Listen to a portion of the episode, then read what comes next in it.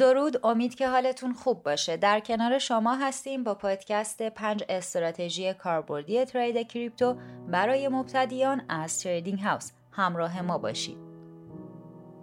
حرکات سریع و بزرگ نمودار قیمت توکن ها می‌تونه خیلی از تریدرهای تازه وارد رو بترسونه و حتی ضررهای بزرگی هم به اونا وارد کنه. از طرف دیگه همین نوسانات برای کسانی که می‌دونن دارن چی کار می‌کنن فرصت های معاملاتی بی‌نظیری ایجاد می‌کنه که می‌تونه سودهای خیلی خوبی هم داشته باشه.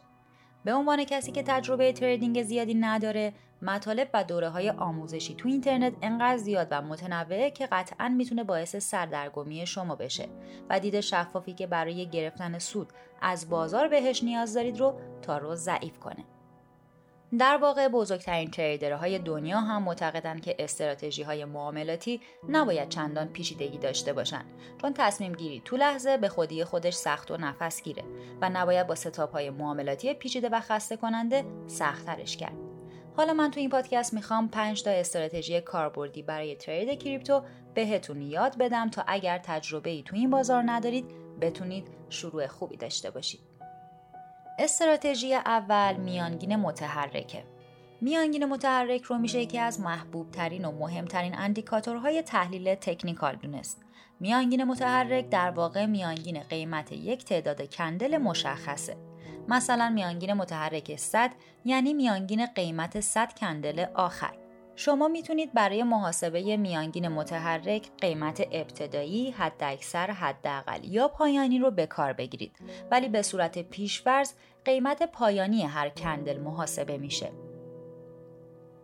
در ضمن با جلو رفتن هر کندل مقدار اون وارد محاسبات میشه و مقدار قدیمی ترین کندل از عقب حذف میشه.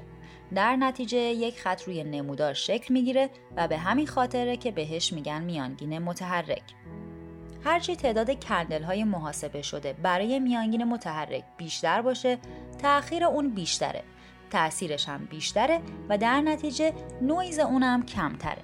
از طرف دیگه میانگین متحرک کوتاه مدت نویز بیشتر ولی تاثیر و تأخیر کمتری داره. در واقع میانگین متحرک 100 نسبت به میانگین متحرک 10 کمتر تغییر جهت میده و عبور نمودار از اون هم اهمیت بالاتری داره. به طور کلی میانگین متحرک ها مخصوصا بلند مدت ها برای تعیین جهت روند به کار میرن و البته حمایت و مقاومت مهمی هم هستن. تو نمودار روزانه میانگین متحرک 20 و 50 اهمیت زیادی دارن و عبور نمودار از اونها می‌تونه نشونه های مهمی باشه. مثلا تو روند سعودی میانگین متحرک 20 روزه یک حمایت عالی و موقعیت خرید خوبه و تو روند نزولی هم یک موقعیت خوب برای فروشه. استراتژی دوم تقاطع طلایی و تقاطع مرگ هستش. این یکی تکنیک هم بر اساس میانگین متحرک ایجاد شده ولی چون قدرت فوقالعاده خوبی داره میشه روش حساب باز کرد. به این استراتژی تقاطع طلایی و تقاطع مرگ میگیم که به زمانی گفته میشه که میانگین متحرک کوتاه مدت و بلند مدت همدیگر رو قطع می‌کنن. به عنوان مثال میانگین متحرک های 50 و 200 کندل رو در نظر بگیرید. تقاطع مرگ همونطور که از اسم ترسناکش هم پیداست یک سناریوی نزولیه و به زمانی گفته میشه که میانگین متحرک بلند مدت که تو این مثال 200 کندله به بالای میانگین متحرک کوتاه مدت یا همون 50 کندله بیاد. برعکس تقاطع مرگ تقاطع طلایی رو داریم که میانگین متحرک کوتاه مدت به بالای میانگین متحرک بلند مدت میاد. در واقع این اتفاق بهمون میگه که خریدارها انقدر قدرت دارن که میانگین خرید 50 کندل قبلشون از میانگین متحرک 200 کندل قبل بیشتره. البته نمودار قیمت تو تقاطع مرگ باید زیر هر دو میانگین متحرک قرار بگیره و تو تقاطع طلایی هم میانگین متحرک از این دو بالاتر قرار می‌گیره.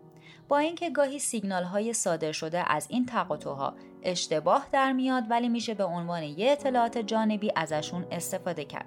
گرچه خیلی از تریدرها هم هستن که با تقاطع مرگ میفروشن و با تقاطع طلایی خرید می‌کنن. استراتژی سوم ساختار بازاره. یکی دیگه از استراتژی های محبوب که در عین سادگی قدرت خوبی هم داره.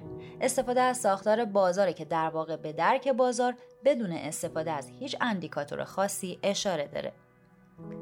در واقع های نمودار به صورت پله پایین میان و وقتی سقف قبلی بالاتر از سقف فعلی باشه اون روند نزولی محسوب میشه البته این روند زمانی قدرت بیشتری داره که کفها هم از هم پایین تر باشن گرچه اهمیت سقف تو روند نزولی بالاتر از کف هاست.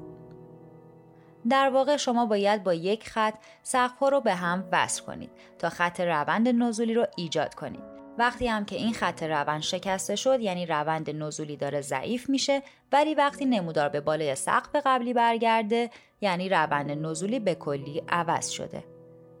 تو روند سعودی هم به این صورته که کف ها بالاتر از کف قبلی قرار می گیرن. تو این روند اهمیت خطی که کف ها رو به هم وصل می‌کنه بالاتره و درست برعکس روند نزولی وقتی نمودار به زیر کف قبلی کشیده میشه روند سعودی رو تموم شده می‌دونیم. تعیین سعودی و نزولی بودن نمودار درست مثل میانگین متحرک ها برای ایجادی چارچوب ذهنی به کار میاد. در واقع وقتی روند سعودی شما می‌دونید که بهتر دنبال موقعیت خرید باشید و بالعکس وقتی نمودار نزولیه بهتر دنبال موقعیت فروش بگردید. خوبی این روش اینه که تو هر تایم فریمی کاربرد فوقالعاده خوبی داره و در ضمن برخلاف میانگین متحرک ها اطلاعات رو با تاخیر صادر نمی‌کنه.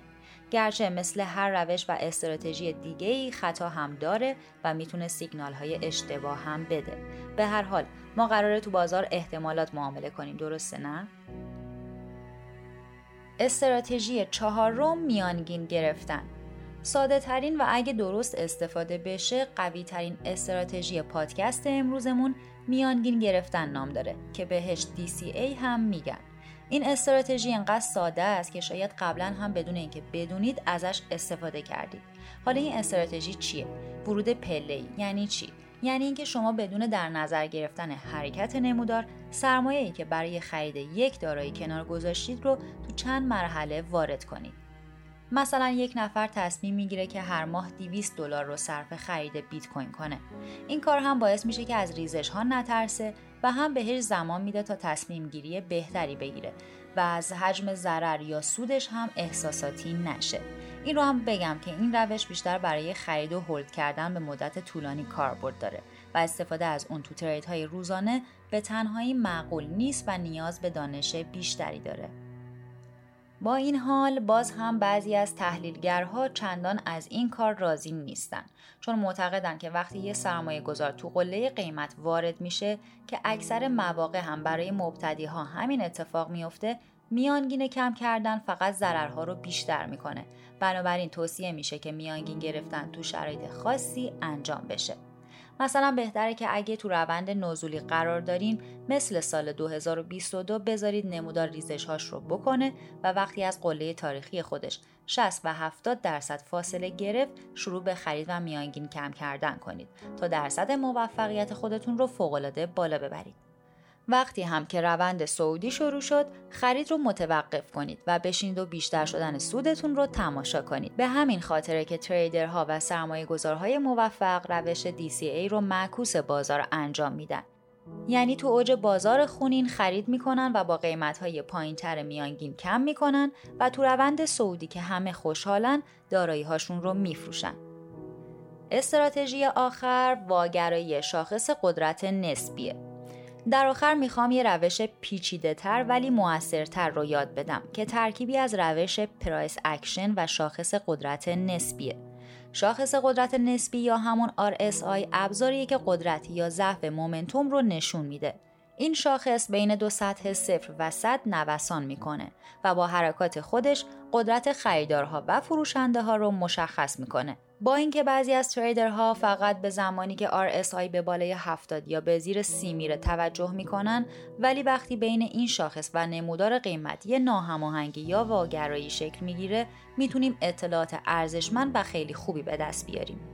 مثلا وقتی شاخص قدرت نسبی کف بالاتر ایجاد می‌کنه در حالی که نمودار قیمت یک کف پایینتر ثبت می‌کنه این واگرایی به ما میگه که فروشنده ها دارن قدرتشون رو از دست میدن و باید منتظر قدرتگیری گاو ها باشیم. از طرف دیگه وقتی RSI یه سقف پایین تر می‌زنه ولی نمودار قیمت تو همون لحظه داره یه قله جدید ثبت می‌کنه یعنی گاوها دارن آخرین زورشون رو می‌زنن و بعد از اون ضعیف میشن. اگر نمودار قیمت بیت کوین موقع ثبت قله تاریخی قبلی رو نگاه کنید دقیقا همین واگرایی نزولی رو با شاخص قدرت نسبی می‌بینید. به طور کلی میشه گفت سیگنال هایی که این دو صادر می‌کنن قدرت خوبی دارن و با ذریب موفقیت خوبی می‌تونن تغییر روند رو نشون بدن. البته به تنهایی هم می‌تونید از RSI استفاده کنید به این صورت که وقتی از سطح پایین به بالای سطح 70 میره خرید کنید و وقتی هم به زیر سی کشیده میشه دارایی هاتون رو به فروش برسونید. حالا که این پنج استراتژی ساده ولی کاربردی رو یاد گرفتید امیدوارم بتونید تو این بازار جذاب به سودهای خوب برسید. یادتون نره که عجله نکنید و همیشه سعی کنید که اطلاعاتتون رو بیشتر و گسترده تر کنید. میانگین متحرک ها یکی از قوی ترین یارهای تحلیلگرها هستند که همیشه اطلاعات خوبی بهتون میدن. در مجموع توصیه می کنم که کاربرد اندیکاتورها و روش های تحلیلگرهای مختلف رو یاد بگیرید. روشی که بیشتر باهاش راحت هستید رو انتخاب کنید و بعد روی همون روش متمرکز بشید. اگه تونستید یه استراتژی سودآور ایجاد کنید، زیاد دستکاریش نکنید و به ترکیب برنده زیاد دست نزنید. موفق باشید. ممنونم که به این پادکست گوش کردین. تا پادکست بعدی خدا نگهدار.